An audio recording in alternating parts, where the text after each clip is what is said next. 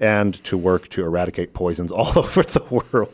Wait, I don't think that was in the I don't SNES think version. it was either, but it's just that's funny. All, it's so it's so it's a poison disarmament.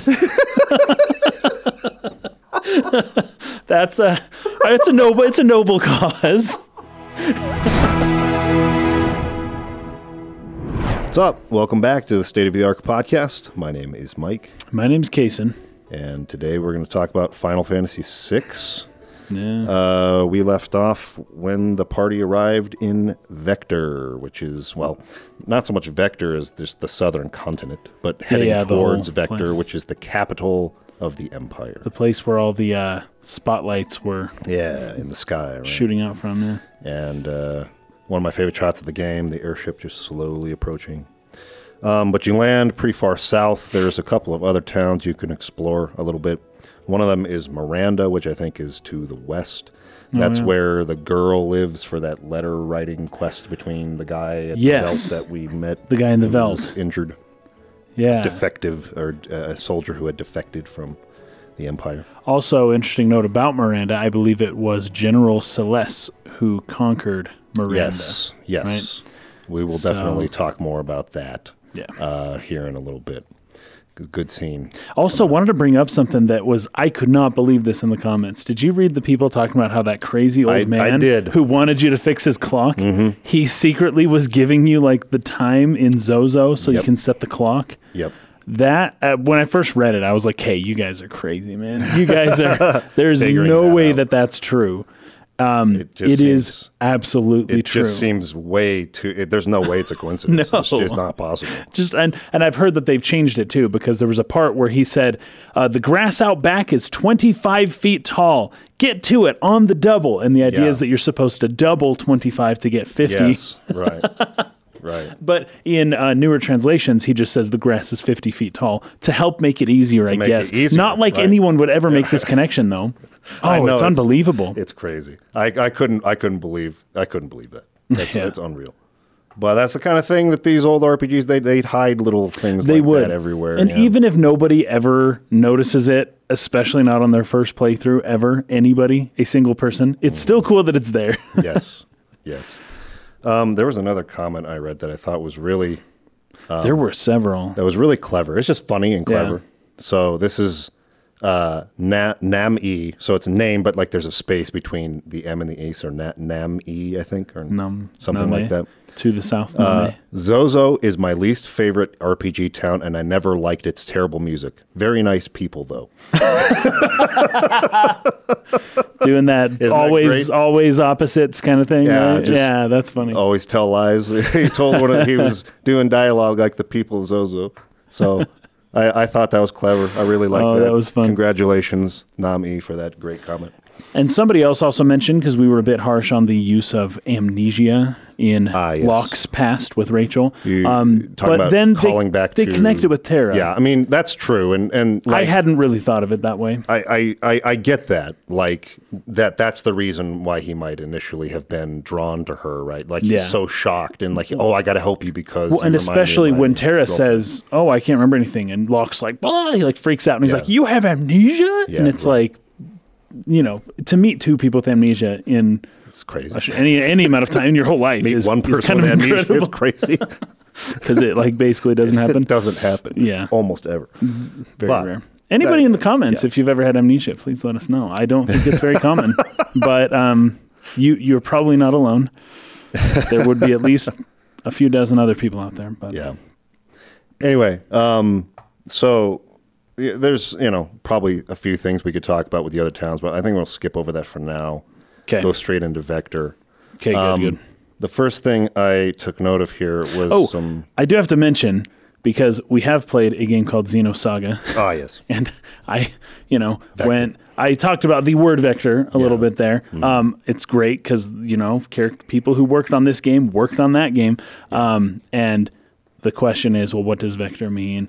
It's a vector for something. Vector for what? Okay, Yeah. that's like the idea. What is the what is vector a vector for? Why why is it called vector?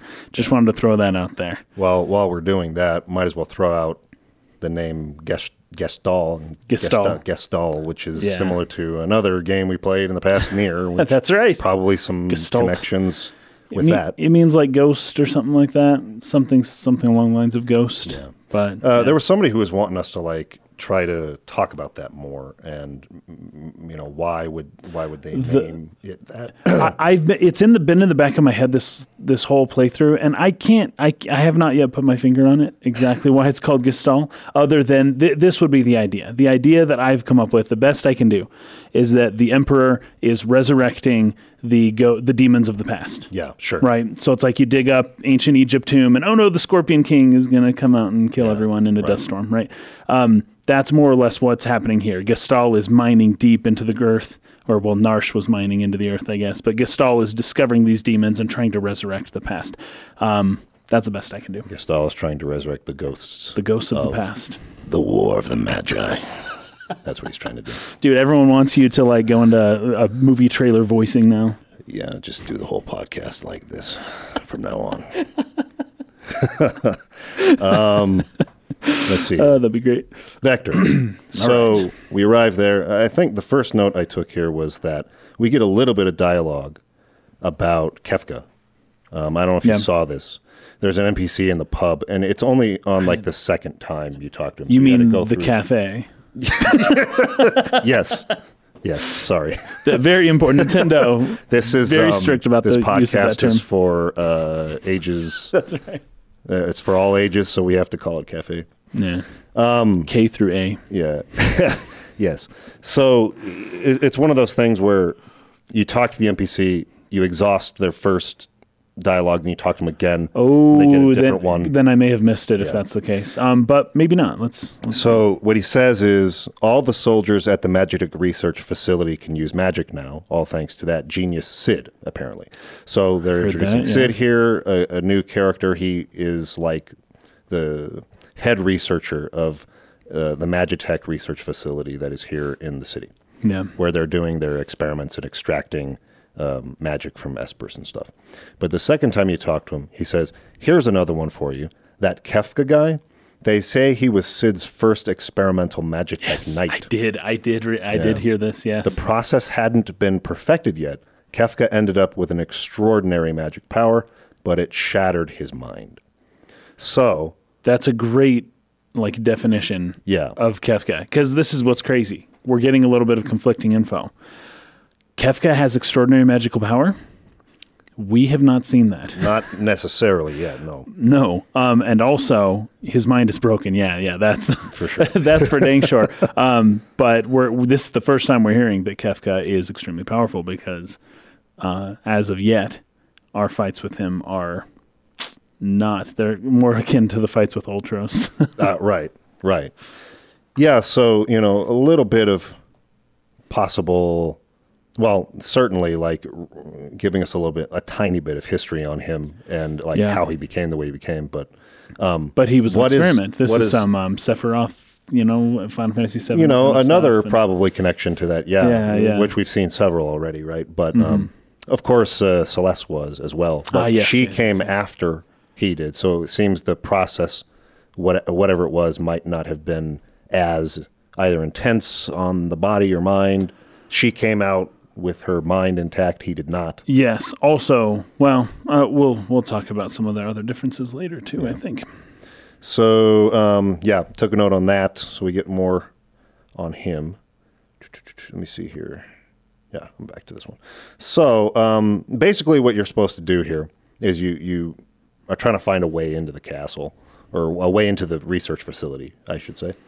Um, and there's an, a kind of a man standing behind some boxes. Kind of, it's towards like the the right side of the main screen of Vector, and he's like, "Hey, like I'll distract him while you get Yes. in there." and it's just some dude, right? Okay, so isn't he a returner love though? how he does it. Isn't he a returner? Uh, I I don't remember, but I would guess yes. or but he totally who knows. He's just like, hey, I think that's pretty magical. I- would say that's pretty cool. effing love the animation because he, he he the way he says it it like gives this Oh, impression yeah. that he has like a really good plan and he's gonna like make a distraction but like all he does is like jump and like go crazy he just like starts spinning around and like jumping Doesn't doesn't he pretend that he's got some he's weird like sick disease and he like something? pukes yeah, on yeah. their feet or something like that and then we just like crawl up on a like a beam like overhead just, like, go and just kind of go behind him and get inside.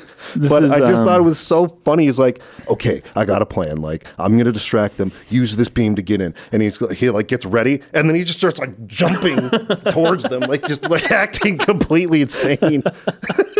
You'd think because he's been here waiting for a while. Yeah, he's, like, been watching, waiting for his opportunity He's hiding behind the planning, boxes, scheming like I know what I'm gonna do.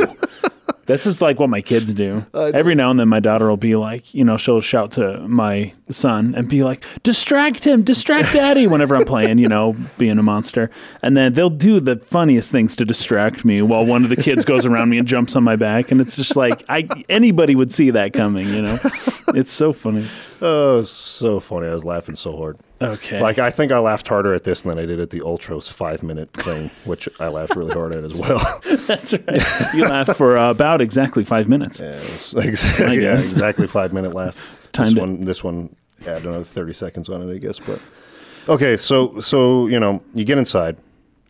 Um, there's not much to describe here other than I really like the designs, like all the designs Oh, in yeah. Vector, uh, as far as architecture, buildings. It's cool. It's awesome, very industrial. But very- exactly, yeah. but it's also like very industrial and it's ugly in a it's like uh what would you say? It's a it's an unholy amalgamation of a castle and industrial like yeah, like coal power plants. Yeah, but it's like plates of steel just like hammered on in different Yeah. parts of the wall, you know, and like ah, like I look at that and I'm just like, what did this look like before? I want to see the older, you know, but it does look super cool in the way that um the art kind of is able to show like what this city's become, right? Like it used to be a thing and it's kind of been uh plated over with these like steel plates and Mm-hmm. this industry and all these uh, power plants and smokestacks and all that stuff yeah, really, also, really nice. Uh, the castle itself is uh, in the form of a ziggurat, so it's got different levels to it, and. Yeah. it looks like an ancient Babylonian ziggurat. Yeah, kind of like a that pyramid shape, Yes. right? Yeah. like a, like a Mayan. Yeah, like those. Um, which is I don't know, really cool. Obviously, evokes some like ancient religious kind of imagery. It evokes the ghosts of the past. You could Some say. pasts. Yeah, Gaston, there you go. That's why they named it that. Um, yeah, so there's not much to say story wise until you is. get up to I Kefka. found my note. I found my note. Okay. I wrote a rando. A rando returner is going to help us get into the research facility. Yep.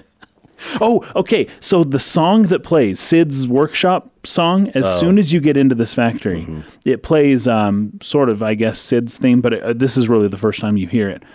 There was an OC remix like 20 years ago of this Ah, remember song. Do you remember? And it's like that industrial beat. It's freaking sweet. It's freaking sweet. it was really good. And now it's been a long time since I've heard it. Um, Dude, I'm going to find that right now. we should listen to it. It's it was my favorite one, and it kind of it, it introduced me to the possibility of industrial as a musical genre. Gosh, Overclocked Remix is a website that still exists.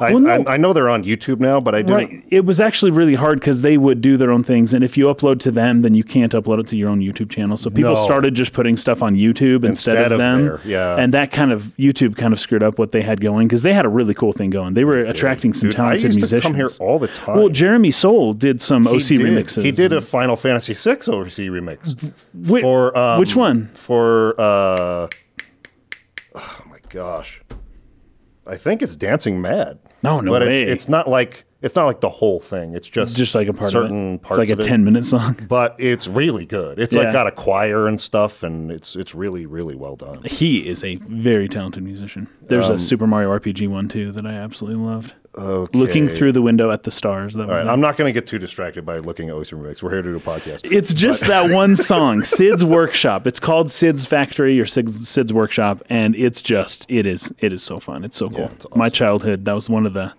themes to my childhood. Yeah.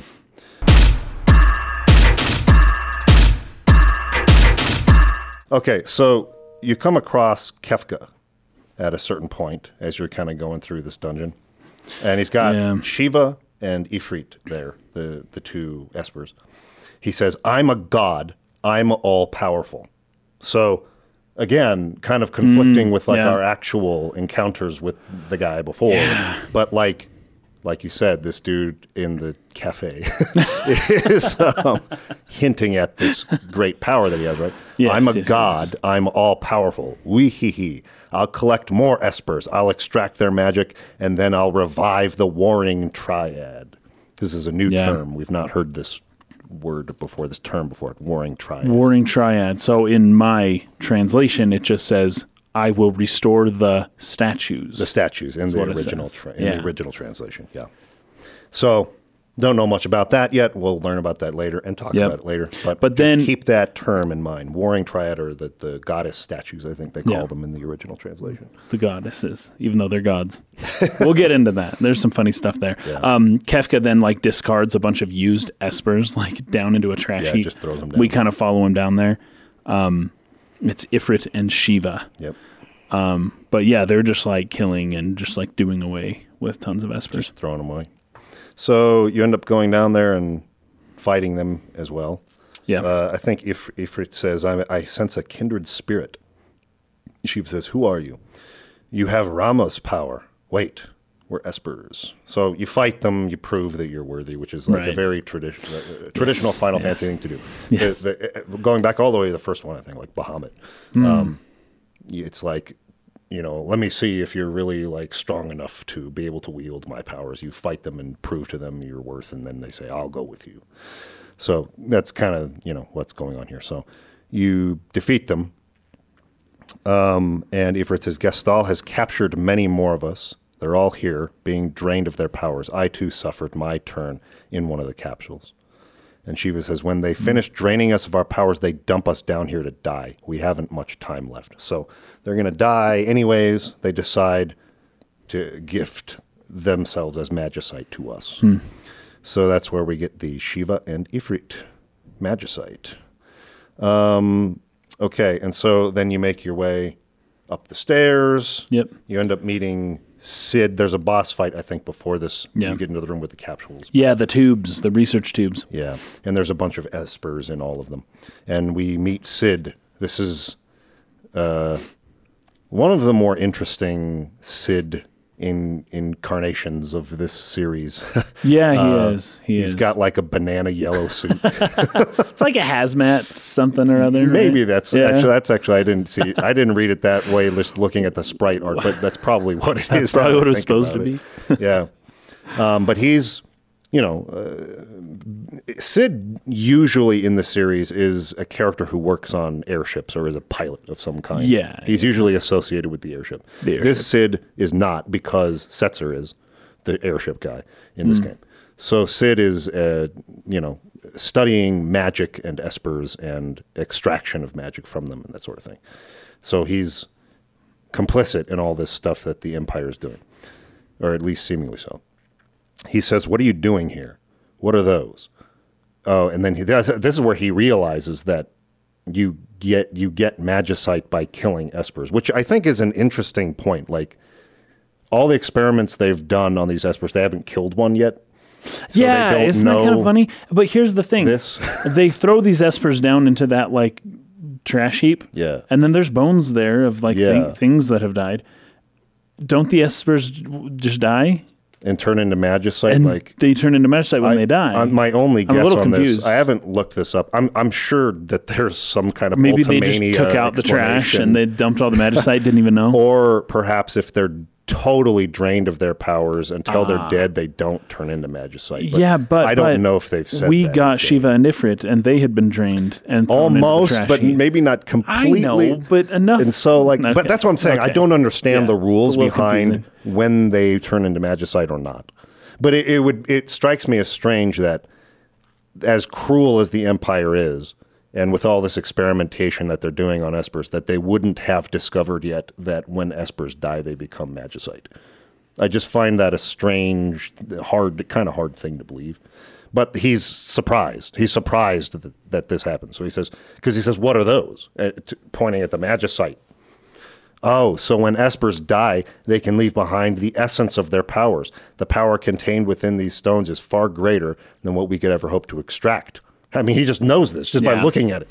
Hundreds Yep. of times greater. Interesting. He just Fascinating. Oh my gosh, that's way more powerful. He, he hasn't even done any like tests on the Yeah, thing. yeah, He just knows yeah. it.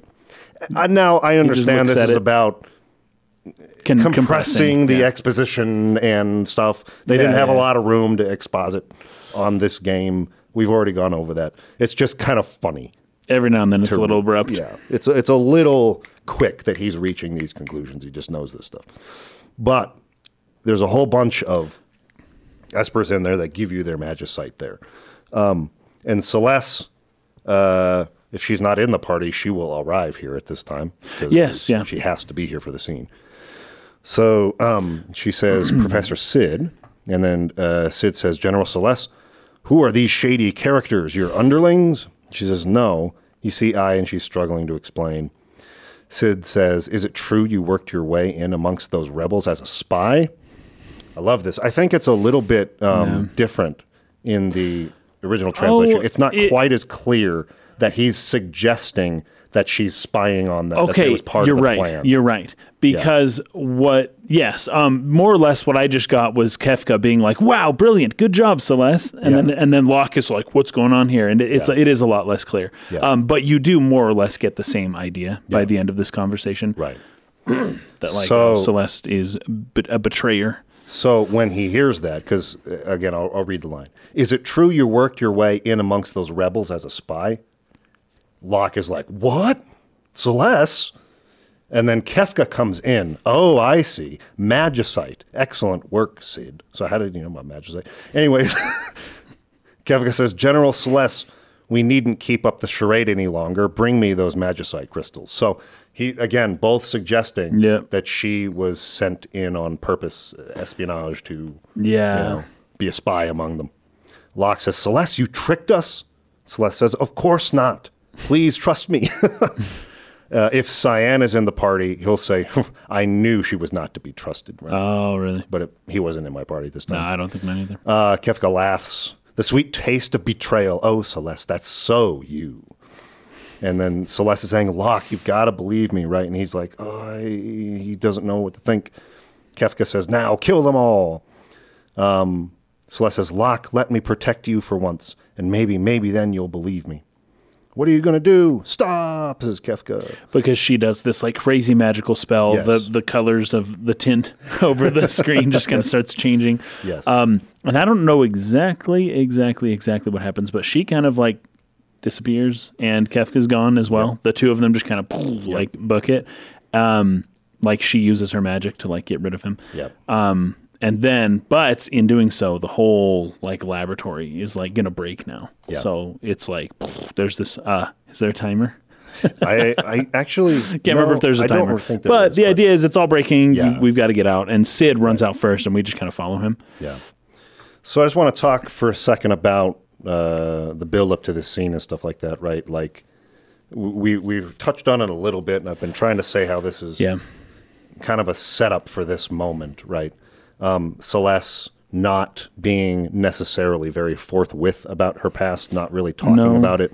Um, how Locke trusted her without really knowing her, how she doesn't understand why he would do that. But yet at the same time, she wants to believe it's because she could be cared for by somebody, but she doesn't think she deserves it. She was ready to give up on life before this, and he was her like shining star that came into the darkness, or Mm-hmm. uh, what do we call it? Guiding star The evening star. Yeah. evening star that came into the darkness of the dungeon Yep. and rescued her and but she's conflicted about the fact that he really likes this other girl and stuff like that and then to get into this scene right where uh, Locke begins to doubt her and that ray of hope Yeah. Yeah. being sort of extinguished yeah. That's right, right. Um, right before her eyes, uh, and the fact that it was it is something that you can't necessarily blame the party or Locke for doubting her because they didn't know. No. they don't know her at all. Right. they just decided to trust her because she said she would help them. Right. But like they didn't. Well, I guess Cyan didn't. He was like the one guy who like really didn't want to, you know, bring her in. But I like it. I like the execution of it. It gives you it gives you as uh, the viewpoint. For, we were kind of Locke was our viewpoint character for when they met, right? So because he doesn't know, we don't really know about her past, and as you already alluded to, the whole Miranda thing, right? Like Yeah, yeah. She's done some she's done that some she shouldn't have done. that she has reason Yeah. to have felt like she deserved to be executed. Yeah. Even though she was now trying to stand against what Kefka was doing with poisoning Doma. Right. And that what they're doing is wrong. She knows firsthand not just because she found out about the plan to poison Doma, but because she herself conquered Miranda and she's feeling guilt, uh, a lot of guilt over all this stuff that she's done. And so having Locke doubt her was like a really painful thing. And and so she's trying to prove like no, believe me, like but then she's gone. She's just not there anymore Yep. once uh, it uses this magic. And so yeah, I I, I, I like it. I think that I- I've been having some discussions with some of the people in the comments about her, about this character specifically. Okay. And I feel like based on all of these things that I've just described leading up to this, that it's been, I think, good enough context for this scene to really work. Um, so I, I thought it was pretty well executed personally, but Uh, Something really uh, interesting too is her use of this magical power, something that we hadn't really seen her do before. Yes. So it's it's almost as if we have we're we're uncovering her secrets, but her last secret, like the biggest secret, is this special power that she has. Now, generally speaking, were she to be a traitor, she'd be like, haha, you fools, you had no idea. And then she has, oh my gosh, you have all this power. We didn't know it the whole time. And she used it against us. However, she comes in and she uses this special magic power that, like, it, it um it be, makes her mystery a little bit more intriguing because it's like, Yeah. whoa, she hadn't done that up to this point. I didn't know she was capable of that. Right. Um, but she's doing it at a time when she's been unveiled as this traitor, but then she does it against Kefka. And it's like, okay, so she still has this mystery, but at the very least, we're able to um, see her intentions are good. But the mystery is not resolved. We don't know the extent of her powers now. Like she just gave us a new mystery of like, hey, also I can do this other crazy stuff that even Kefka doesn't know about. right. Um, and Cid, well, Cid may, may er, Cid's probably probably knew about it. He's probably the one that gave it to her.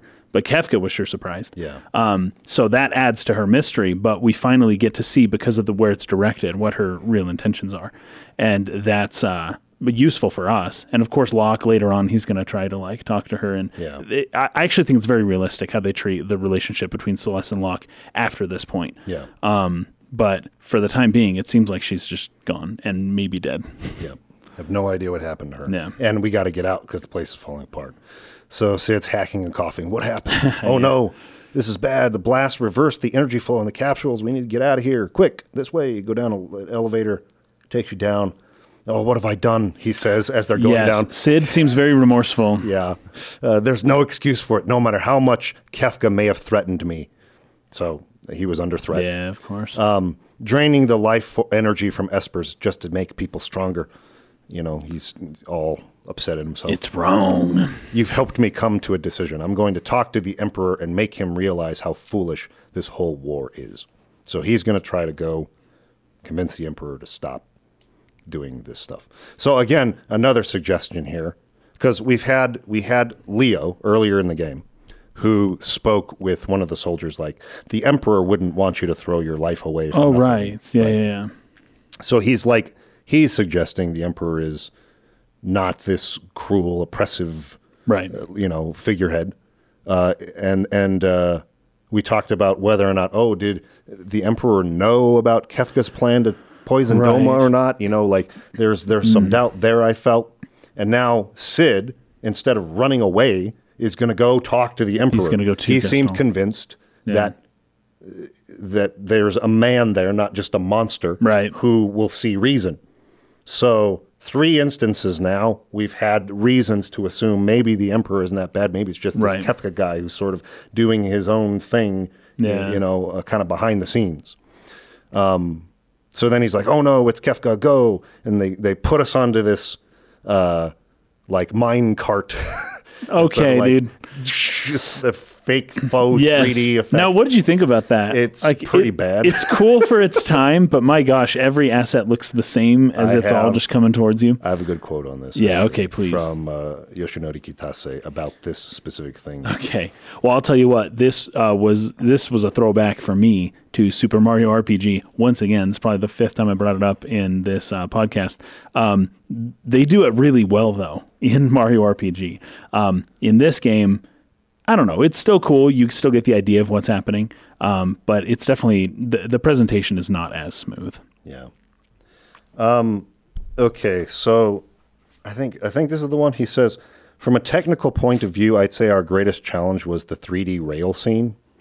We used the Super Famicom screen support mode known as Mode 7 and painstakingly illustrated the graphics one dot at a time to create a mock 3D effect, Wow. which is like not how they did it in games like um, like Donkey Kong Country, for instance. No, yeah, like yeah. they actually built 3D models, and I think it was the same in Super Mario RPG did this as well. Yeah. Yeah, They that- would render a 3D model and then just put it in as an image. Yeah, right. But even though that sounds like an obvious thing to do, until Donkey Kong did it, nobody thought to do that. oh, especially on the Super Nintendo, Yeah. where it was like you can have 3D and 2D, you just have to render it as a sprite. Um, they just wanted for whatever reason it never occurred to them to do that. Yeah. And I think Donkey Kong came out around 90 around this time. It would have been 94, if, 95? if not the same year, the year after, or something. Yeah. but yeah, So yeah, in hindsight, they probably should have done that. but yeah. So they they they basically painted by hand each sort of like Okay. frame of animation here of this minecart Well, to make that- it look like a 3D effect. that's fine that they did that, but it probably just shouldn't have been as long. Yeah, it is kind of a long. just kinda takes a while and and, you're and you're really just seeing cruising. the same, Yes. like you said, the same sort of assets just repeated a million times. Yeah. Um, although producing these graphics was a huge undertaking, the results we finally achieved were unfortunately far rougher on the eye than we had originally hoped. So, in the end, this section didn't leave anything like the lasting impression we intended for them. So, he realizes it, it didn't come out the way they hoped. right. Yeah. And I mean, it is a little rough on the eyes. It's, it's, you have to really squint at it and be like far. I was wondering if my like screen was having issues. You know, every now and then when it's like your screen shows up and it's like doubling the stuff, and then the pixels are like stuck in one spot, but Yeah. Mm-hmm. then still moving on the other side. Um, I thought that was happening here for a little while. I was like, oh, something crazy's going on. Yeah. But I guess that's how it was supposed to be. Yep. Um, I don't know. It's kind of cool. I guess. I don't know, Pixel Remaster might change it a little bit. Actually, that's a good point. I don't think I've played up to that point in the Pixel remaster version. Mm-hmm. Maybe they did do a better. Oh yeah, they did change it. this. So that's the original. Here's the new one. Look at that. Oh my gosh, it looks great. It looks yeah, beautiful. So they did. They did. Uh, they did change it in the Pixel remaster, and it's better. it's way you can better. actually see what you're supposed to be looking at. Holy cow. Wow, that's nice. Well, Okay. Yeah, I mean, it, it's more. It looks. It looks to me like they've. Well, I don't know. It kind. It kind of looks like the 2.5D 2.5D sort of thing. 3D, yeah. But I can't. Or, or yeah, maybe those are- those are 2D images that they're just. do you see how that looks It's- it's so, it's so jacked. It's so jacked. No, oh jeez. Okay, so yeah, they Okay. did fix it in the pistol, Pixel remaster, and it looks pretty good. So you guys answer that. Very nice. Um, I don't know. You fight some dudes on the way out of here. Yeah. One of the bosses has a rare steal. It takes forever to get it if you bother to do that. Oh, Uh, which I did because I'm crazy for some reason. I got to do everything in these games. Um. Okay, so you you find Setzer. Setzer meets up with you. oh, that's right. And we're gonna fly the airship out. Yeah, he, he's like, "Where's Celes?" And Locke is silent, and Setzer's like, "Huh?" And, well, we got to get out of here. We'll worry about it later. And then you know, Kefka says, "Crud, what a mess! Hee you're not getting away from me." And there's like these arms that kind of come out ah, from like, yes. the castle that like reach up and try to grab us as we're. It's it's beautiful. First of all, I do have to mention that this ziggurat.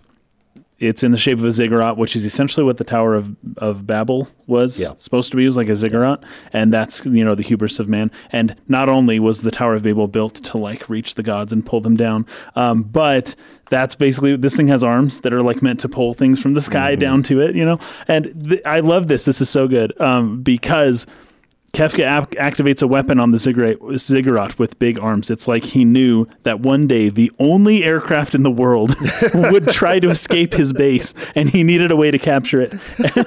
but it still didn't work. Like, what other use would those arms I would be? say it would be probably for construction purposes. Oh, like cranes that go Building- picking things up from the ground. Yeah, like building the city or the tower. Actually, itself. that's pretty good. I, I think that That's that would pretty good. probably be the like practical application Okay, okay. Of such a device.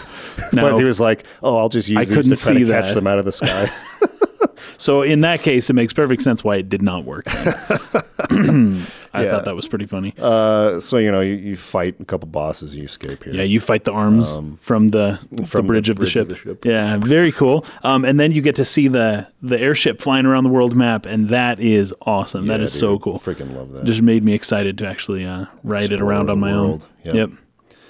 Um. Okay. So after the escape here, uh, oh, uh, you go. They go back to get Terra. So I, uh, I think Locke just says like, "I'm worried about Terra," and Setzer doesn't even know who Terra is because No, we right, went to yeah. the opera scene after she had we had found her like asleep in the bed and talked to Ramuh. And, and That's Zoe. right. Yeah. He's like, I'll explain everything on the way. You know, Terra, the Espers, and the Returners, our whole story. So then they arrive there, and Locke walks up to her and says, Terra, um, uh, the Magicite. And Terra says, Father, I remember now. I was raised in the Esper world. So now her memory has returned to her. And she looks like an, a normal Terra now. She doesn't Yeah. look like the uh, purple Esper anymore. Nope. Back in her human form. Yeah. So we get a flashback here as to how Terra was born and her parents and the Esper world and how it was discovered and everything. Yeah. Um, very cool. Kind of a, a longer scene. Her father was Maduin, the Esper. Um, and one day, uh, s- someone comes up to him, and someone's trying to come through the gate. And he's like, Who, who's this? And uh, uh, it's a woman uh, who's injured or something, and, and he decides to like care for her rather than like let her die or kick her Yeah. out or whatever. So he brings her in. Um, there's uh, an elder of the Espers who says there's an ominous air about this evening. Yes, indeed. Right. So well, they talk about the air a lot, actually, Mm. and particularly when that gate opens or closes, um, the wind blows, the wind howls. Mm. Um, I'll talk a little bit more about that later. Okay. So upon finding her, her name is Madeline. Madeline and Madeline. Madeline the father, Um, Madeline the mother, Madeline. Uh, well, in mine, it's Madonna. Madonna. Oh, maybe they changed that for the uh, for the new version of the game. Yeah. Okay, let me. Or just- for the the updated script for the Game Boy Advance script. Okay. Yeah, Madeline and Madonna. But here it says Madeline, which is weird. I, I like Madonna better because it's Madeline and Madeline sound almost exactly the They same. do. it almost sounds like you said one with a bit of a Yeah, like an accent or something. yeah, an accent. That's a good way to. Put it. Uh, anyway, So Madonna, yeah. I guess just because of the singer Madonna, they didn't want. But Madonna has been used for a very long time, and it has specific meanings that I will get. I don't into. know. I don't know how you get Madeline instead of Madonna, but at the well, same time, I do. It's Tina because it's because of the reference. It's Oh. it's a similarity in the reference, right? from for Madeline. Or? yes, yes. Okay. So I can explain all What what who Madeline is supposed to be? Go. Yes. So the first thing I want to say is that this um area looks really cool. It's dark though, right? It's like Yes. nighttime. Yes. The idea is that the Espers live in the world of night, or you could say the world of twilight, right? They live in uh it's just a separate place. It's just the opposite of wherever we are, or it's a place that is probably perpetually dark and doesn't have like a sun, right? Yeah. So there's things you can infer from that. Um, but also the theme song, and this was brought up by somebody in the comment section. Um, the theme song for the Espers is seven beats per measure, which is like really weird. Um, Yeah. But that's a really good choice if you're going to try to convey like foreign, otherworldly Yeah. feelingness. Um, having uh, a beats per measure that is like time signature. That's Yeah, and a time feels- signature. That's not That's um, unusual. That's yeah. That's that you're not used to. That it, trying to follow the beat can be Yeah. a little bit challenging if because everyone's used to a four four four four four, Right. and we can tolerate three four, but it's very rare to do like a seven eight or whatever whatever Yeah. this is. You know, Right. it's very strange. Um, so that's super cool. Um, then we've got Madonna and Maduin. So Madonna, and I will talk about uh, Madeline here in a minute. Madonna is a reference to the Virgin Mary, the mother of Jesus, right? So this woman is Terra's mother. Terra's father is an Esper, right? And the Espers are sort of godly angel-ish type creatures, demons, sort of. but Yeah. they're spiritual. Well, how would you even put it? They're higher beings. We'll Higher put it that beings, way. yeah. Higher beings.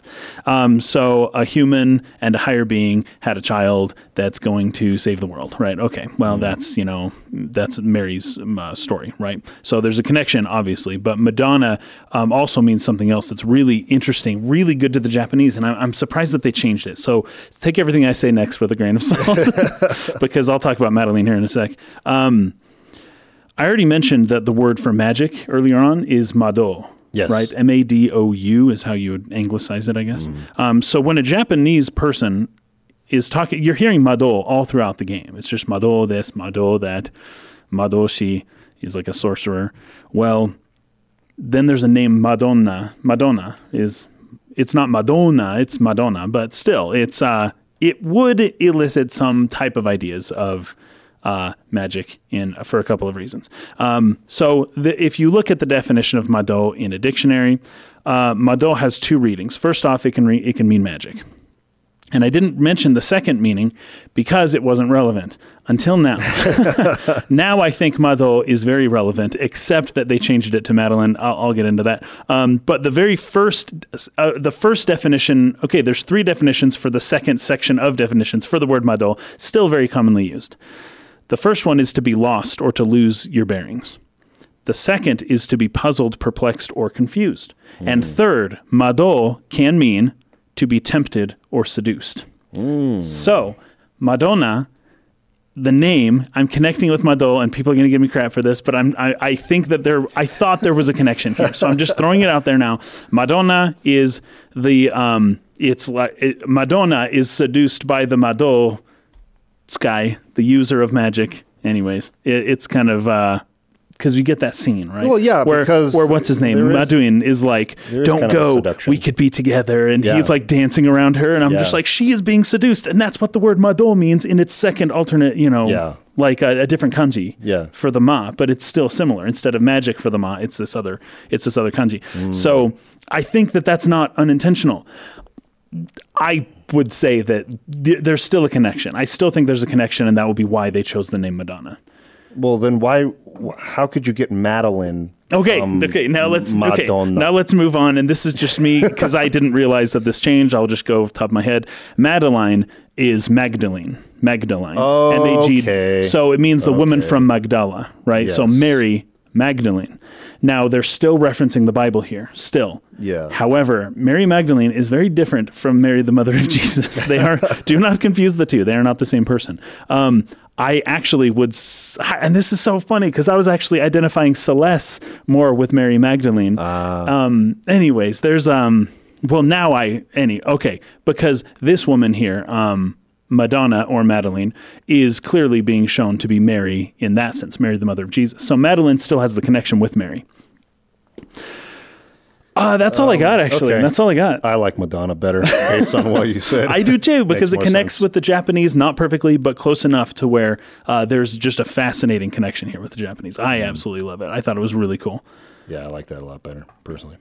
Um, okay, I love this too because my next note, my next note says, "Well, in comparison to Edgar."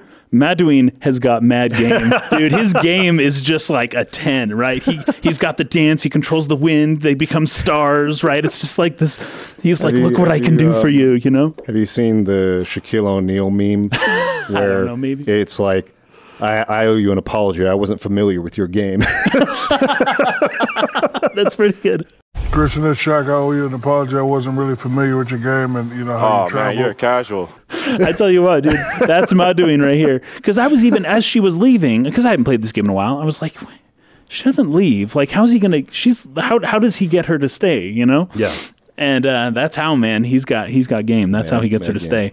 Oh, and what is it? Oh, but it doesn't have to be that way. Humans. Oh, humans are separate. Yes, but how do we know that we have to be separate unless we give love a chance. Give it a chance, Give it a yeah. try. Oh, it was so good. Good stuff.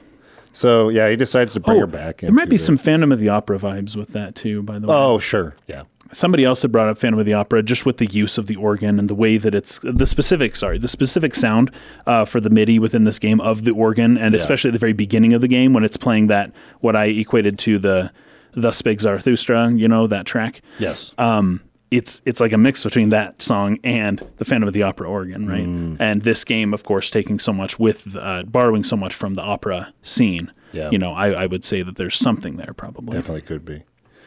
Uh, it takes her back. She wakes up. Uh, are you an Esper? Yep. What's that pendant around your neck? He says, I'll give it to you, a charm from the Esper world. She says, right. The Esper world. So that's where I ended up. Madeline says, Everyone is at a loss as to how you, a human, could have made it into our world. I, I also do have to bring up one thing. Maduin, his name is Maduin in the English, but in the Japanese, it's just Madin. Oh, So I actually didn't have much to say about his name because I have no idea what that means. it it's means. still Ma. It's still Ma. Yeah, right. But it's not Mado, so I didn't go along with it. She says, You're the one who saved me, right? My name is Madeline, or Madonna. I was sick of living in the human world. It's nothing but vortex, a vortex of greed and hate. So I wandered out into the storm, and before I knew it, I was here. She says, They say that, uh, Madeline says, They say that humans and espers can't coexist. And Madeline says, So you don't want me here, right? He says, No, I'm just not sure. And she says, I'll return to my own world tomorrow. But she doesn't like her world. No, she she thinks humans are kind of like full of crap. Yeah, it's kind of how I feel about the real world, too. oh dear. Oh jeez. don't like people that much. You much. should find a gate. I'm sure there's a gate somewhere in, the Look for a mountains. Yeah.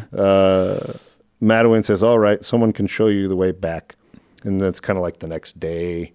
Yeah. Uh, Madeline flees. Uh, the human already left, says the elder.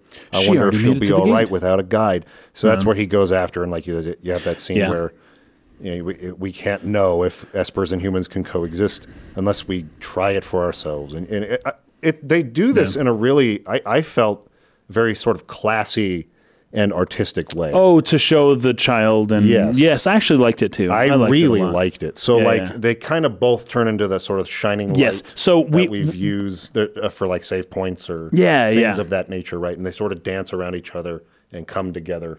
and then go off And screen. then- yeah. Oh, they go- they go off screen. And Yeah, then just the and two then- lights kind of come down and combine. Yeah. And then a baby shows And up. it's a little baby, So, you, because this is so cool because we've been talking for th- this whole podcast basically about the abstraction Yeah. of the It's- it's a really part of the game. way. Yeah, we just took the abstraction. We just inceptioned the abstraction. We're like an extra layer underneath. You know, it's even Yeah. more deeper into the abstract. Um, but I thought it was really cool because they could have really kind of taken a while and shown us this whole love story that really just like this is the Wasn't baby. Like, necessary. yeah, we just need to know this is where Terra comes from, Yes, right? right. These characters, uh, well, anyways, we'll talk more about them later. But um, we just needed to get this point of the story, right? And so, boom, the little baby's born, and that's Terra. Yeah. And then you just kind of see the text for their voices Yeah. know, off screen, so to speak. Yes, yes. I've chosen a name for her, says Madeline. And Yes. Madonna says, What is it? And he says, Terra. Isn't it beautiful? Uh, then we Sure get is. two years later. Tina, Tina. Yeah, Tina. Two years later, uh, humans, the nexus between the worlds has opened again. Yes, but Um, does is there a line about wind? Yeah, so it Yeah. says the storm is just like the one two years ago, but this is different from the time M- Madonna came here. This time the army is coming seeking our magical powers. Yep. There's no good retreat to the elder's house. So we've got once again the wind is what foretells the coming. Oh, you- brought you know up earlier, devastation. Um, and we're going to bring this up again with the gate and stuff because once again Fujin and Raijin, the gods of the wind and thunder, are there to they're present at the the you know well when scary Things bad happen. things happen right you it's in the it's in the weather you can you can read it in the skies Yeah. and something that is uh Which is a callback to like the opening the very beginning yeah title screen. Yep. Right? Yeah. Okay, we'll we'll get to it. wind? We'll get to it later. Yeah, but just know the wind is blowing just like it was two years ago. The wind kind of is uh it serves as a prophecy that foretells of the coming An devastation. omen. Yes, it is an omen. So Gestahl comes in. I've finally found it. After all that time spent decoding the secrets of those ancient texts, now it's time to reap the rewards. Grab them. Riches to any man who captures an Esper, go. So they all go in trying to grab him. Uh, Madonna says, Terra's all right, because Madeline had come, kind of come in there. Uh, and then um, there's another NPC who gets pissed and is like, we should have never, yeah. It won't be long before the humans make it here. The elder says, we've no choice. We must do what uh, we've been avoiding. And he says, You mean the magic barrier? Madeline says that. Elder says, I'll create a tempest to sweep all the invaders out of our realm. Then I'll seal the gate. Even among espers, the power to create magical a magical seal is limited to a single bloodline. I am the last of that line. Yeah, that's right.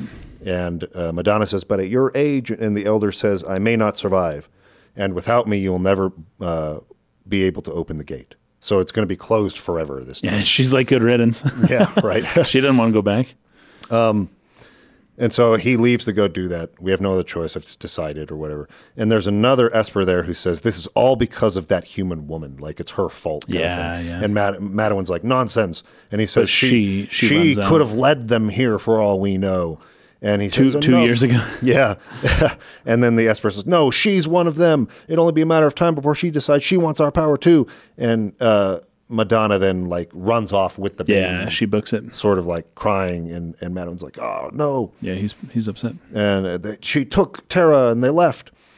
Um, and so the elder's out there like trying to cast the spell, and he's like, "Where are they going? They went through, you know, the the little tunnel gate. there towards Yeah, the yeah. gate." Um, it's already too late. I've begun activating the seal. You won't be able to return. Madeline says, "I don't care." Um, and so all the soldiers are being pushed out. Gestahl's being pushed out. Madonna and uh, the baby, and Yeah. everyone's getting pushed out. Madeline's trying to pull them back in. Madonna says, "I'm not like them." He says, "I know." She says, "Thank you." So he believed in her. Uh, she says, or he says, "Will you come back home with me?" And She says, "Yes, of course." But then the baby gets swept out. No, Yeah. Terra, and so they all get swept out with her. Yep, they all go out. The so there, there are several espers who got swept out. Yeah. That they then took back to to, Vector. to Cid's. yeah. So this is factory. Ramuh and Yeah, that's right. Ifrit and all of the espers that we had now as, Yeah. as Magicite, right? They were the ones who got swept out of the place before it was sealed shut. Now I do have to say it is. This is a really good scene. I loved it. It was kind of comical when Terra, the little baby Terra, just like just like flies out because she kind of like bounces on something first. Yeah. It kind of uh, reminded me a little bit of Yes. the, the beginning of Kung Pow. Just rolling the baby down the hill. Blah, blah, blah. that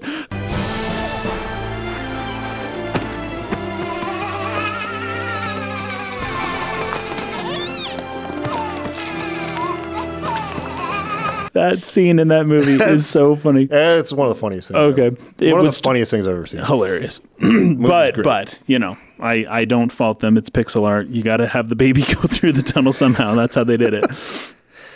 Uh, and so Gestahl is outside the gate now, and he's, he's looking at Madonna, a human woman. Uh, whose child is this? he picks it up. Mm-hmm. That's right. And she's like, "Leave my daughter alone." And But says, she's kind of jacked, right? She can't do much. And then yeah, she's um, hurt or injured. uh, Maduin is there too, but he's basically completely yeah, like unconscious. yeah, or something. unconscious. Yeah. Your daughter? Hmm. Then she must be a half human, half esper. How fascinating. Wahaha. Looks like my dreams of building an empire may come true sooner than I'd imagined. She's saying no, and he's like, quiet. Yeah. he, he basically kills her. And and this will this Yeah. world will be mine to rule, he says, and he's laughing. Um, so then we kind of come back out of that scene and uh, Real Terra's quick, remembering her father. I don't know the the line for your translation, but Gestahl, when everything gets foiled, and he's like, ah, when um, Maduin is kind of blowing the wind and forcing everyone back out through the tunnel. Um, he in the translation I played, he said, "Oh no! Just when we were in reach of a veritable bonanza." yes, yes, yes, yes. Okay. That's a crazy know what that line of dialogue Yes. for a game made for kids. a veritable bonanza. A veritable bonanza. okay. Um, what does he say in this version? Let me look. yeah. What does he say? It's before. No, just when the ultimate treasure was within my grasp. There you go. Yes, that makes better. sense. That's Way better than freaking better. veritable bonanza. Veritable My gosh, bonanza. that was so dumb. That's why I'm, this, is why I'm not a Woolsey fan. I know there are a lot yeah. of Ted Woolsey fans out there. They grew up with these games, and there's a charm to his Woolseyisms, Yeah. his little things like this that he does that are quirky and Well, weird. If that line were delivered by Kefka, I'd be like, eh, whatever. Sure, it's weird, but better. whatever. But Gestahl has never talked like this that we've known, right? Yeah. He. Th- that's anyways. That was mostly within that character. It didn't make sense. Yeah, it, it, it's a weird line. There's no doubt about it. Um. Anyways, good scene overall. Terra's remembering her father. Yep. Now, And she has his magicite then. yes, I was just about to bring that up. Yeah, very is that interesting. It was one of the magicite we just got Yeah. from the, The lab, right? research facility Yeah. that were in the tubes. So her father was there. Yeah. Uh, and he just died and gave us his magicite. Like Maduin willingly, right? is there Yeah. in the inventory. I, I, that's not the type good. of detail that I think I realized the first time I played Yeah, the game. yeah. But as I was looking at this, I was like, oh, dang! Like we have Maduin. We're like, you, That's pretty cool. that's that's kind of in, that's kind of like heartbreaking and It is tough to It- like It's difficult, but also touching in the same way, where it's Yeah. like he's still there to With help his child. Sure, Yeah. yeah. But also, we didn't even know it. Yeah. You know. yeah Very cool. Also, I can't get it. Every time you say Madeline now, I think you're you're um, saying Madeline, but Madeline, but with, just uh, another an accent. An accent. Yeah. Yeah, I don't I don't like. I can't unhear that. So she says, I'm the daughter of an Esper and a human. That's why I have these abilities. But I should be okay now. I can control this power as long as I only use it in short bursts. Hmm. So this gives you, it unlocks kind of a new battle ability for her, which is morph, where she can temporarily transform into that form Oh, Into and be a little stronger. Esper. Yeah. Um, I don't use it that much because the magicite powers themselves are so strong. That's true. There's a certain point where magic becomes so good in the game that like the individual abilities that distinguish each character from the other, you know, Mm-hmm. tools for Edgar, the morph ability for Terra, like these things. Oh, things. yeah. Um, it- it's just you don't need it. Like, you just don't need it You can just wipe yeah. out people with magic, and this is where it starts to happen because now you're getting a lot of magic. You're getting more, You're yeah. beginning to unlock a lot Yeah. of powers and magic spells and things like that, and uh, you know possibly even boosting your stats while doing so and leveling up. So this is kind of the point where magic starts starts. And I'm, I'm not saying it happens right here, but it begins to sort of overtake some of the other like unique abilities of the characters. But it's pretty cool still that like that's a battle ability you have now is morph, uh, Yeah. where she can turn into that sort of purple form and fight. Um, Edgar says Gestahl already knew the secret of the Esper's power back then. And then Locke says those Espers in the research facility must have been the ones they grabbed that day. And Celes's power came at the expense of one of them.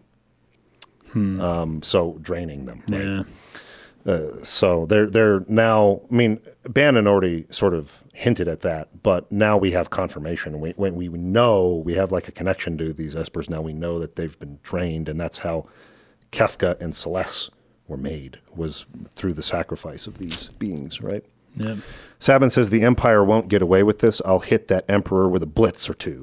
that is that is how Sabin talks. That's how he talks. Gotta hit him with a blitz.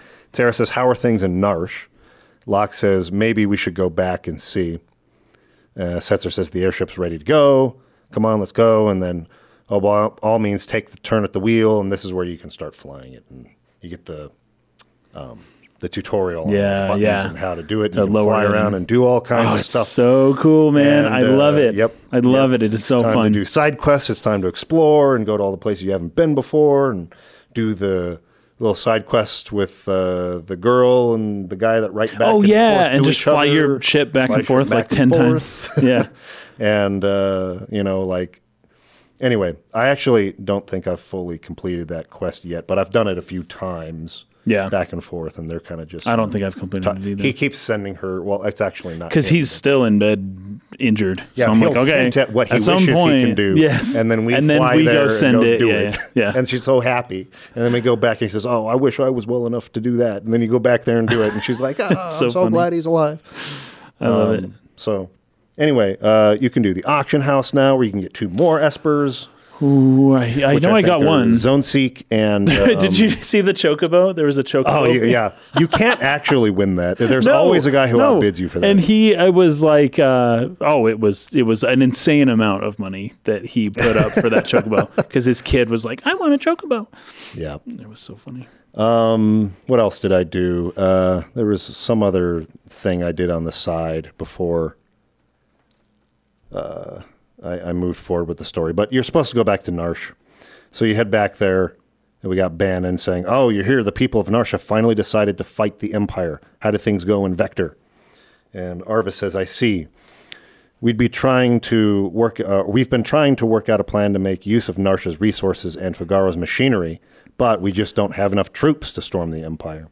Banon says we have to open the sealed gate.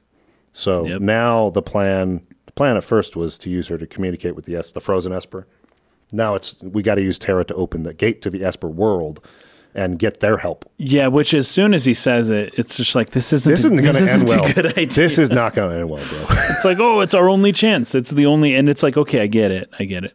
Um, anyways, I- it's not I, I, I, and it's so funny. It's interesting how quickly Terra just kind of agrees to it Yeah. too, because it's like this isn't this isn't right. The gate was closed for a reason. Well- this probably shouldn't happen. But then Terra's like, yeah, I guess I'm the only one. I'll, I'll do it. but it's because she's the proof that Espers and humans That's can right, and she says that herself. Yeah. Yeah, and so she's like, as as as um, yeah.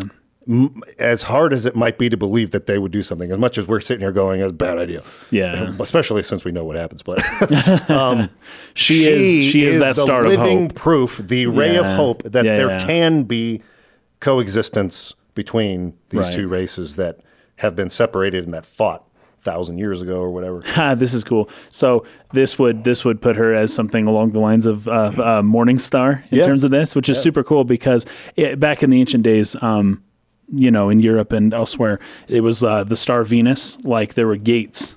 There was the gates at the horizon, and um, the angel or the goddess of Venus was usually a younger woman would have to open those gates so that the sun could come up every morning, right? But the the Venus was the angel at the gate, right? That was there to open the gate. the But Ven- Venus is also the morning star. Um, there's uh, That's I don't know. much I just is. think that's super cool. Yeah, I think there's yeah, that works totally. I've got this uh, other note here. Only one person can help the humans establish a bond between them and the Espers. Uh, Terra makes an atonement with the Espers on behalf of the humans. She becomes the great intercessor, Yep. the humans' advocate with the council of higher beings, like her father. Yep, I think it's wonderful. definitely some biblical references there Uh, that yep. could be drawn. They're they're becoming more apparent. It was very muddied earlier on in the game, and it, but it's becoming more apparent, kind of uh, how the archetypes are going to fit in Yeah. to, to the story. Uh, and then in Narshe, did you did the lone wolf uh, pick, the lone wolf, yep. show up? Where you go, it is where you get Mog, right? In your Yeah, so that was really good. Mog just like kills that dude. like the lone wolf is like over on the edge, and Mog just like Well, he pushes he- him off the no, edge. No, he right? he's got like, he's he's holding Mog, and then he throws him off. They uh, or they Well, both they, fall off. They and both fall to the side. You Yes. choose who to save because he has the golden hairpin that was in the treasure chest. Yes. or, And then Mog. Mog's joins your party. So you save. Mog, and then the guy just falls. I thought so. I thought Mog did a did he- thing let me look that up to make him wrong. fall. Let me see. Or did Mog just look at the guy and the guy fell? Maybe I just assumed that Mog had done it uh, with his own special powers, his own uh, me Moogle see. powers. Here we go. He just jumps. Yes. no. Oh, then take If that's this. how it's going to be, then just take this. Wait, and, the- and, the lone wolf says just that? Jumps off the edge. Oh, I thought Mog said that. I thought Mog said take this no. because it didn't make sense that Yeah. the lone wolf says that. If that's how it's going to be, then take this. If he just jumps to his death. wow. Well, that's one way to punish someone else. whether you're lone wolf or you're um you're uh oh gosh andrew ryan That's i'll show you A man chooses. All right. Well, good for him, I guess. That uh, he took his fate into his own hands at the last moment. yep Okay. choose a slave base. That's what he should have said. Yeah, I'm gonna mod. I'm gonna mod this game where the, where the lone wolf. His final words are: "A man chooses a slave That would be pretty and he just jumps off the cliff and kills himself. That'd be great. That's always been sort of like a, a project at the back of my mind that for To, some like, reason mod- I've wanted to do. Put a bunch of memes into re- games. well, no, but to kidding. rewrite the script of Final Fantasy VI, Ah, just as like a writing Just the project, whole Just- thing. just, in my own voice in a way that I would like to see the Dude, characters talk. And make stuff. that a thing. People should do that. I mean, y- yeah. in general. I, I I was starting that project a little bit back when It's a like, big project, Back man. when we lived in um uh what was that apartment we lived in where we're Bountiful all, Court? six, yeah, six, Brownstone? six guys in two Bountiful rooms. Court. Yes, that was Three great. guys to a room. That was something else, man. Those were the yeah, days. so when we were living there, I was just starting to learn how to do that, like the like change the text. I did it for other games like Chrono Trigger a little bit too, but Oh, yeah. the one this is total tangent, but one kind of you know out there sort of like dream project after I've finished writing my own book and like done all these other things that are more important and higher priority was I'm going to rewrite f- the Final Fantasy VI script. This is not something I would necessarily release or try to be like, hey, Make money off of, a yeah, more yeah, accurate. No, it, this is just purely the way I want to read Yeah. the text of Final Fantasy VI when I play it, kind of a thing, right? Totally a personal project. But now. I'm totally going to throw that in there. A man, man chooses, chooses slave obeys, slave as, as the wolf jumps off. I'm going to totally do it someday. Okay. um, so I've just next next place I went. I mean, I did go a few other fun places. Um, just visited the old cities and stuff. But Yeah. is the Gestahl base? Over yeah, by the, the, bridge? Imperial base. Okay, that's good. the next, kind of the next, and you got to go through the cave, uh, the sealed Yes. gate. There's like a whole, and there's no soldiers at all. No. the whole place is basically deserted. Yeah, which is it's like crazy. It's like okay, what the heck? So, but they're they're making their way to where the sealed gate is, which is you got to go through this cave first. You come out on the other side. Um, Terra quickly to the gate because Kefka is coming. Yes. Right? Once again, as soon as we see that gate, the, wind- wind, the wind the wind is howling, and you hear it. And then outside, the lightning is Yep. striking. The storms. We don't get to see this much in the game ever since that opening intro. Yeah. Right. But now we're looking up and out, right onto the horizon, and it is lightning and wind. Right. And th- this is something. And why, as I mentioned, Fujin and Raijin are the gods of the wind and the thunder. Yeah. Um, but this is something that um, Shakespeare used to do really well in his his uh, plays. Is he would connect the weather to whatever was happening on the Oh, ground, yeah. and um, you know it, it's a common thing. I guess it's kind of like a cliche thing in Yeah, movies it's- it's nowadays like, for the uh, lightning to strike when a villain reveals his Right. secret plan or whatever. Sure, Um, but there, it, there's meaning there though. It's not just that it looks cool. Because anytime you're like, oh yeah, that looks sweet, just ask yourself, why does it look sweet? Right? Because it's merging the heavens with earth. It's merging, you know, the realm of of the abstract and meaning, and you know, um, you know, the gods and all that stuff, and it's merging that with the earth, saying that whatever's happening down here, a similar thing As is happening up up there. So below, or Yeah. whatever the saying is. Yeah.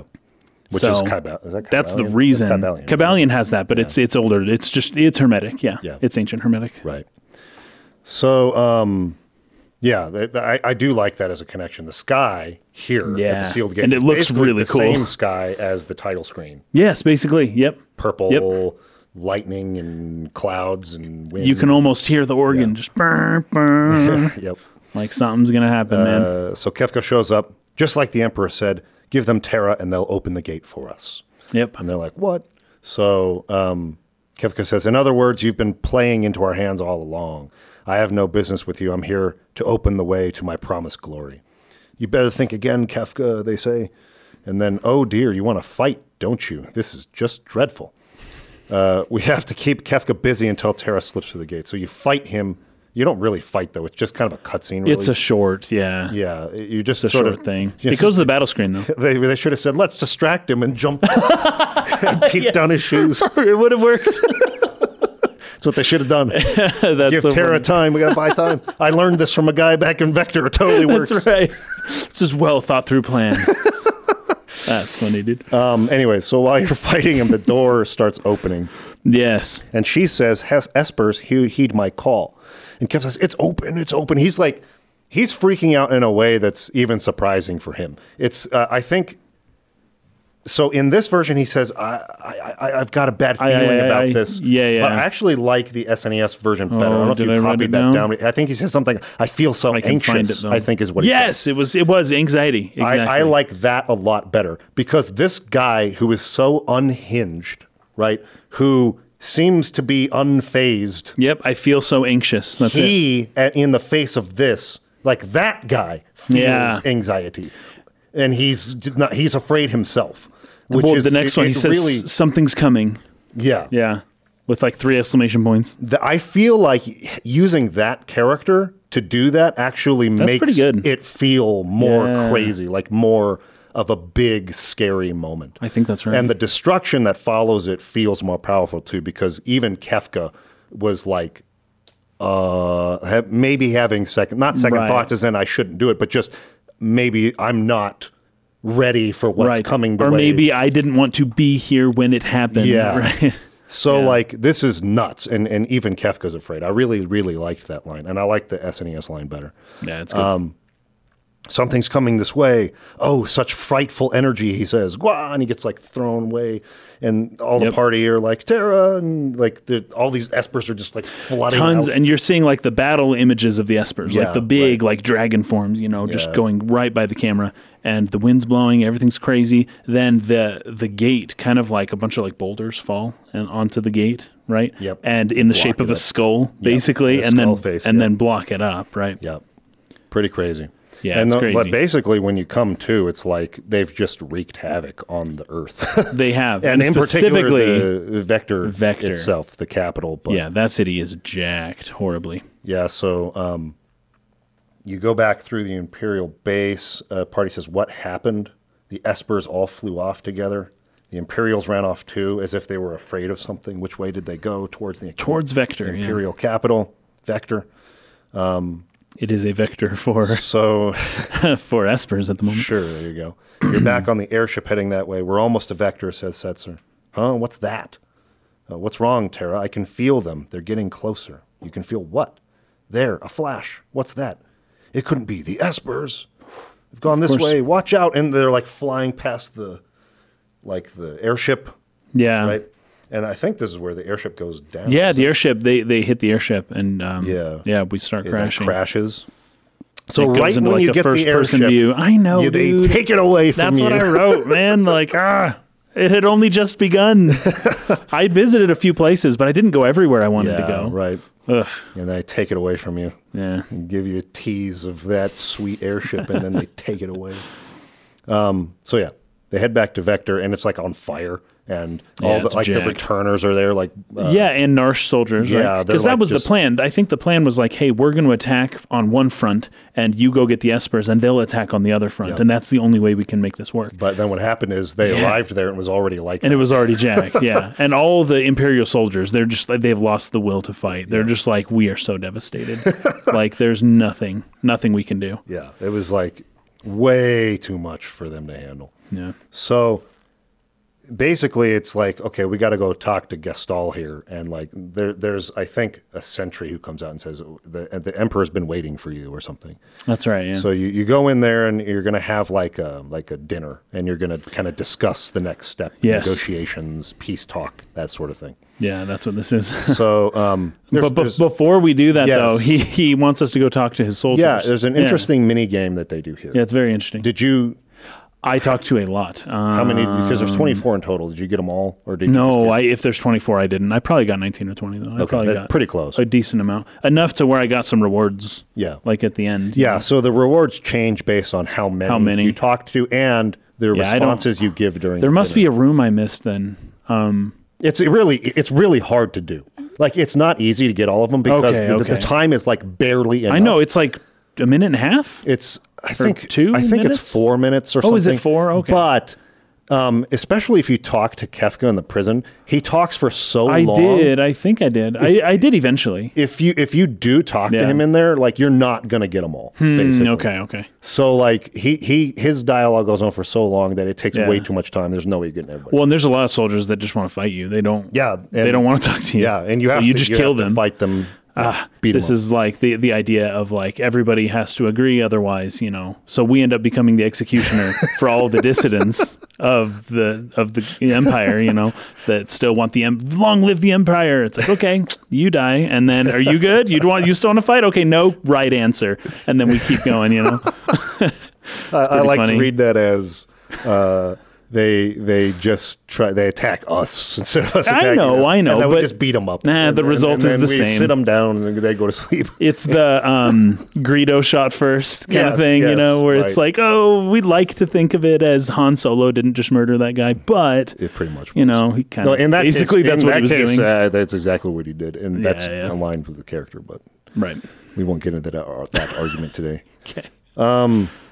Anyway, yeah. oh, so but yeah, so Kefka was in prison for war crimes. Yes. And depending on who you talk to, you get concessions, right? There's certain troops will pull out of different cities and Yes. you'll get, I think, items and stuff. But Yes. yeah. Um, so this can go several different ways depending on what you say in the conversation, how many guys you talk to, um, things like that, and it'll change a little bit. Like you, you'll they'll take soldiers out of um, like South Figaro. You can ask for that. Mm, I don't think I got that. I can't remember what Um, anyways, I did get though. So, and then there's items. There's items that you can only get by doing this exactly right or whatever. But, um, but let's get into the discussion itself. So, Gestahl, I've lost my will to fight.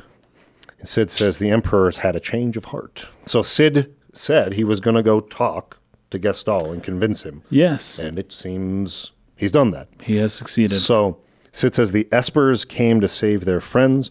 When they learned that none of them were alive, they ravaged the entire city. I've never, I'll never forget their shrieks of rage.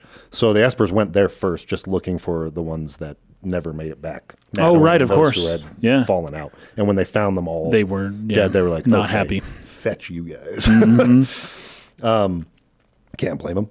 Uh, soldier says we're hanging up our weapons for good. The war is over. Gestahl says, The power of those espers, I had no idea. They'll destroy the entire world if we don't do something. We're utterly helpless against them. We must find a way to calm their rage.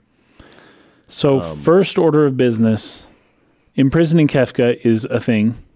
Ah, you know, I'm thinking about this though. I would say first order of business is the emperor has to step down. Right? That's that should be the very first thing that you even if you're talking about anything at all, it's that you're no You're not longer the emperor in anymore. charge, right? But I think of the end of World War II and Japan in particular, where the emperor uh, did not have to down. step. In fact, he reigned for 50 more years after that. Um, and I wonder if there's a connection there with this, where it's like, nah, put the generals in prison, but don't put the emperor in prison, right? Because that's more or less what happened in Japan after the war. Interesting. Um, But I personally would say, hey, the emperor's got to go. Yep. Now, the reason why the Allied forces did not force the Japanese emperor to step down was because of how important he was culturally. Yeah, right. Right. We um, America did not want it to seem like um, Japan was going to lose their culture. It's like, no, we just want your military to not do that anymore. But the culture is strong and vibrant and beautiful and stay stay like that. Like the United States military purposefully did not bomb certain cities like Kyoto or Nara, Oh. um, at least not as much as places like Tokyo or Osaka, because um, those were the cultural heritage sites, right? In fact, Kyoto was presented as a, uh, a one of the places where the atomic bomb was going to be dropped, and I can't remember who it was. I, it might have been MacArthur himself who said, "No, no, no. We, if this war is going to end, because it was obvious that America was going to win. If this war is going to end." We need to make sure that we don't hit their important cultural targets because we need to convince them that we aren't otherwise we'll have rebellion after rebellion within Japan, right? So by leaving the emperor there and leaving most of a lot of their cultural uh, sites intact and allowing that to persist and to continue, um, that helped uh, Japan become peaceful. Mm-hmm. Whereas otherwise they would have felt like they need to rebel. And 10, 20 years later, just like with World War One Germany, that all of a sudden you'd have a new resurgence of, you know, that kind of stuff. So anyways, long you know way to say that leaving the emperor in does have a history but i just question it in this circumstance especially because we've personally seen Gestahl and i don't know. Like he may have a good heart but sure do whatever you're going to do but somebody else needs to be in charge right? Yeah. like you can't be the one in charge of all of this because even locke himself after this conversation he goes he says like that guy's i smell a rat. i smell a rat. is They're- what he they're says suspicious of him. and so it's like, okay, if you're at all suspicious, like you, you've got you need to talk to someone else. Put General Leo or even Celes. Have General somebody Leo's else. have yeah. somebody else lead at least for this tempor- uh, temporary period, Yeah. while we try to assess what was happening and whether or not Kefka is just the fall guy for what Gestahl actually wanted. Right. Good points. Good points. Gestahl says, "Friends, let us speak over dinner tonight." So let's get into that. Yeah. He says, Imagine all of us here sharing a meal. and this is great because sharing a meal is a symbol of unity, Yeah. right? Like when you eat together, this is the old saying, you are what you eat, right? Mm-hmm. And then, but then if you and I eat the same food, then we are made of the same thing, right? Like this Right. thing is like, you know, we become, we, we gain like a, an aspect of unity in that regard. And just whenever you invite people over and you have a meal with them, there's something special about eating with people Yeah. just makes you feel connected in a in a certain way. So it is a big deal. And often these like big government summits will have a meal, you know, that's like a big part of it. Yep. It's uh yeah, it's good. So that evening, a banquet was held with the emperor, and Cid says, "I'll sit with the returners if that's all right." So he comes to our side of the table, which I thought was interesting. Cid sits Yeah. with us on our side of the table instead of over there. Um, Gestahl says at last we can all uh, be together, sharing a meal at this same table. Let us make a toast. To what shall we raise our glasses? So there's three options. And generally during these, if you want like the best result from all of this, Mm. Yeah, I you actually didn't know what to choose The most neutral of the options. That's kind of what I was one doing. That favors One side. the Yeah. empire too much, not one that favors the returners too much, but one that's sort of between them, which is kind of a, a, an- hmm. another abstract way of, of trying to compromise or That's negotiate. true. That's a good point. Which actually, is that's kind good. of cool. That's a cool. I kind of yeah. like that. So, upon selecting to the empire, right? Uh, well, then to the empire, or to the returners, or to our homelands. So, to, our our, homelands. homelands. would be Our the hometowns neutral. is, I think, what this yeah, one- the yeah. neutral option. So that's generally the one you want to go with in these scenes. Yeah. As you may know, I've imprisoned Kefka for his crime of using poison against Doma. What do you think should be done to him? So leave him in jail, pardon him, or execute him. So obviously, execute and pardon are Yeah. the extremes. So leave, him in jail. is- and I think that's what I said. I think yeah. I more or less did this intuitively. Yeah, just kind of went the neutral Yeah. sort of path. I see. Well, let him stew in his cell for a while. Then we can decide what to do. Uh, then he says, I'm truly sorry about what occurred in Doma. No one ever dreamed Kefka would use poison. So you can say, what's done is done, which is obviously Pro Empire. pro Empire. Yeah. That was inexcusable. Or apologize again. This one's a little harder to tell which one is I the in between. But th- Yeah. that was inexcusable is the kind of middle option. Rather than saying apologize again, Hmm. Yeah, like I make you say it again, sense. like we're gonna like rub it in your face. It's more kind of thing. direct. Yeah. Then when he says, "I'm terribly sorry about what was done. I promise Ke- promise to punish Kefka severely and to work to eradicate poisons all over the world."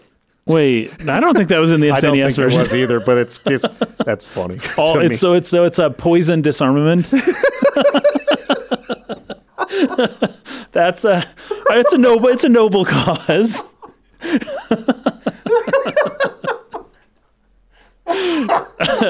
well, they'll dis the, Oh, the returners geez, will funny. destroy their poison if the empire destroys its poison. the trouble is there are legitimate uses for poison. so Oh man, that's funny. Um, by the way, with uh, regard to General Celes, was she an Imperial spy? Celes is one of us, or we trust her whether she spied or not. So the middle option is Celes is one of us. Um, and he says Kefka was lying. Celes realized the lunacy of this war long before I did and went over to your side. Was there anything else you wanted to know? So he confirms that she was not spying? Um, uh, is there anything else you wanted to ask? You can ask him about a couple things, like why did you start the war? He says it was all a result of my foolish lust for power. I've come to my senses now. The second option, why do you want peace now? Because I believe, uh, I now believe that working together is our only hope, which makes sense because freaking devastated his whole city. It's true, and this is one of the things I wrote down in my notes here. I said Gasol Gastal so doesn't seem deserving of mercy, but his people are probably Yeah. deserving of mercy. Right. And you can do one thing to just like you know try to get the emperor and be like, "Hi, you, you know." Like you guys are, we're gonna put all these sanctions on, and we're gonna make sure that you're people aren't doing well because of what you did, but that's Yeah. punishing the people who are not uh, guilty parties. Yeah. Um, all the last question is why did we have to talk to your men?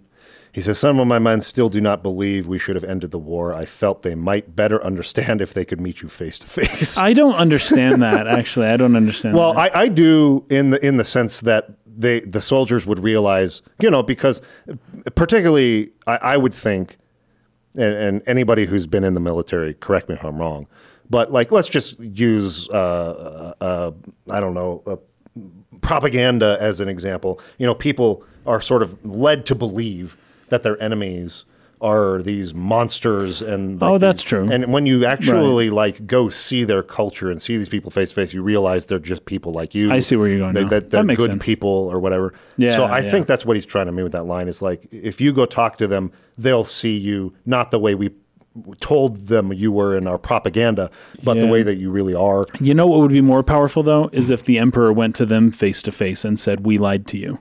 Yes, right. Right. he should be the one saying it, not them. you know, like what you're saying is true, but it's like the empire should be the one, anyways. Eh, whatever. But you know, Gets us to do that Gestahl's for him. prideful. He doesn't want to stoop to that level of problem. Yeah. So after he answers all those questions for you, he says, "With your permission, I'd like to move on to discussing the espers." So you could say I have a few things to ask, ask and go back and ask all three of those. It just gives you an option to continue asking questions or not.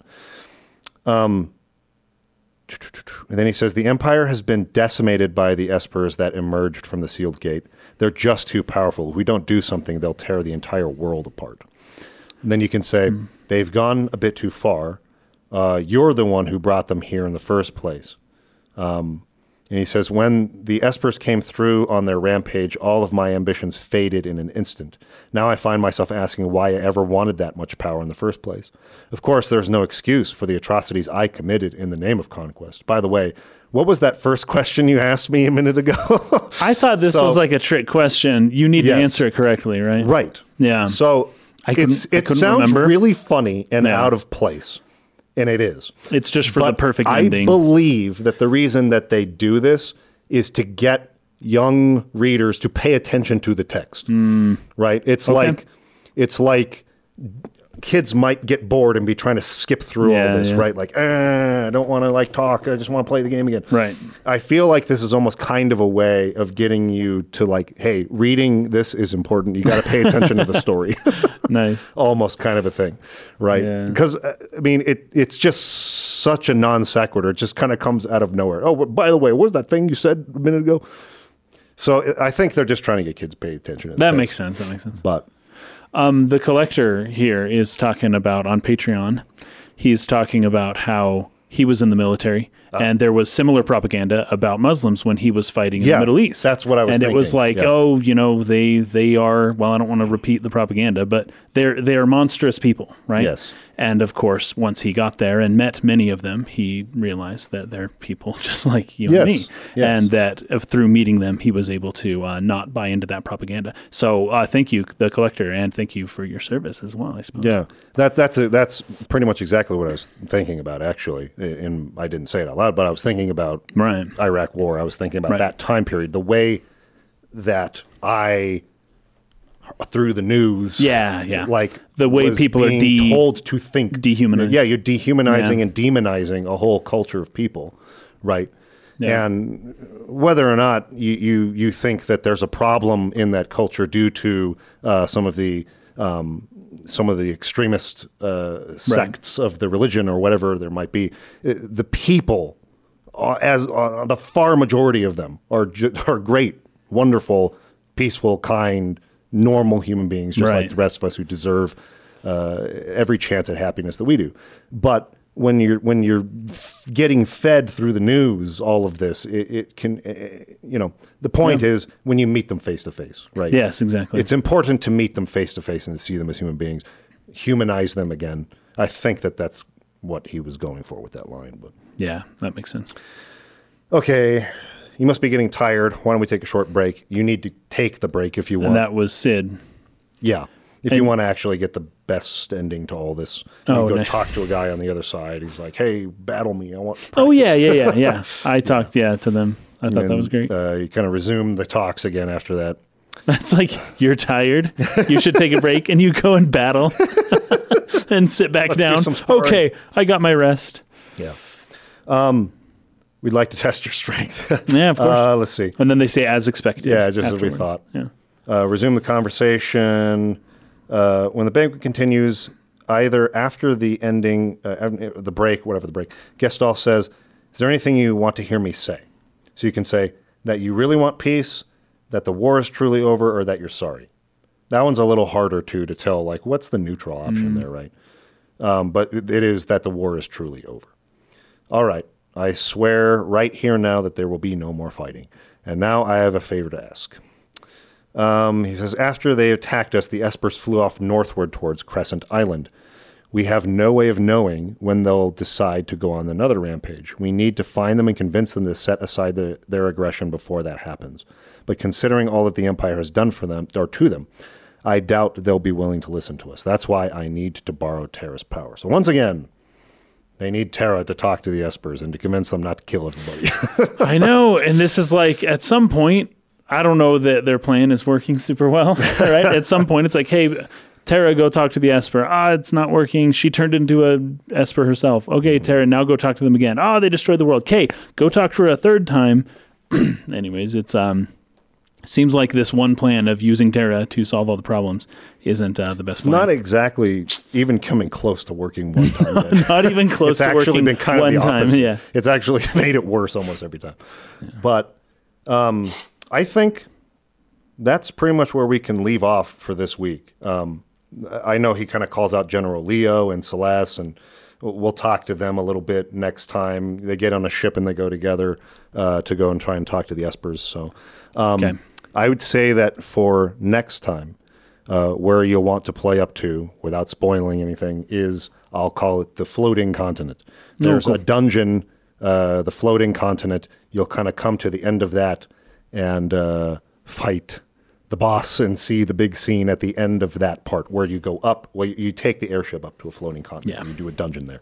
Um, that's all I will say to avoid spoilers. But play up through the end of that scene, and uh, that will lead us to about the half-ish way mark of the game. So And what episode will that be? What episode is this? Is this six? I think this is six. so. That'll be seven. So probably looking at That, 13, 14. that being said, uh, when I say that, there's It- there, is be less- less, story. you're right, you're right. And more game. Yeah, yeah. In the second half of the game. true, true, true, true. So, So it, we may might still not hit end up being 12-ish. 12. It might be more like 10, but uh, we'll find out.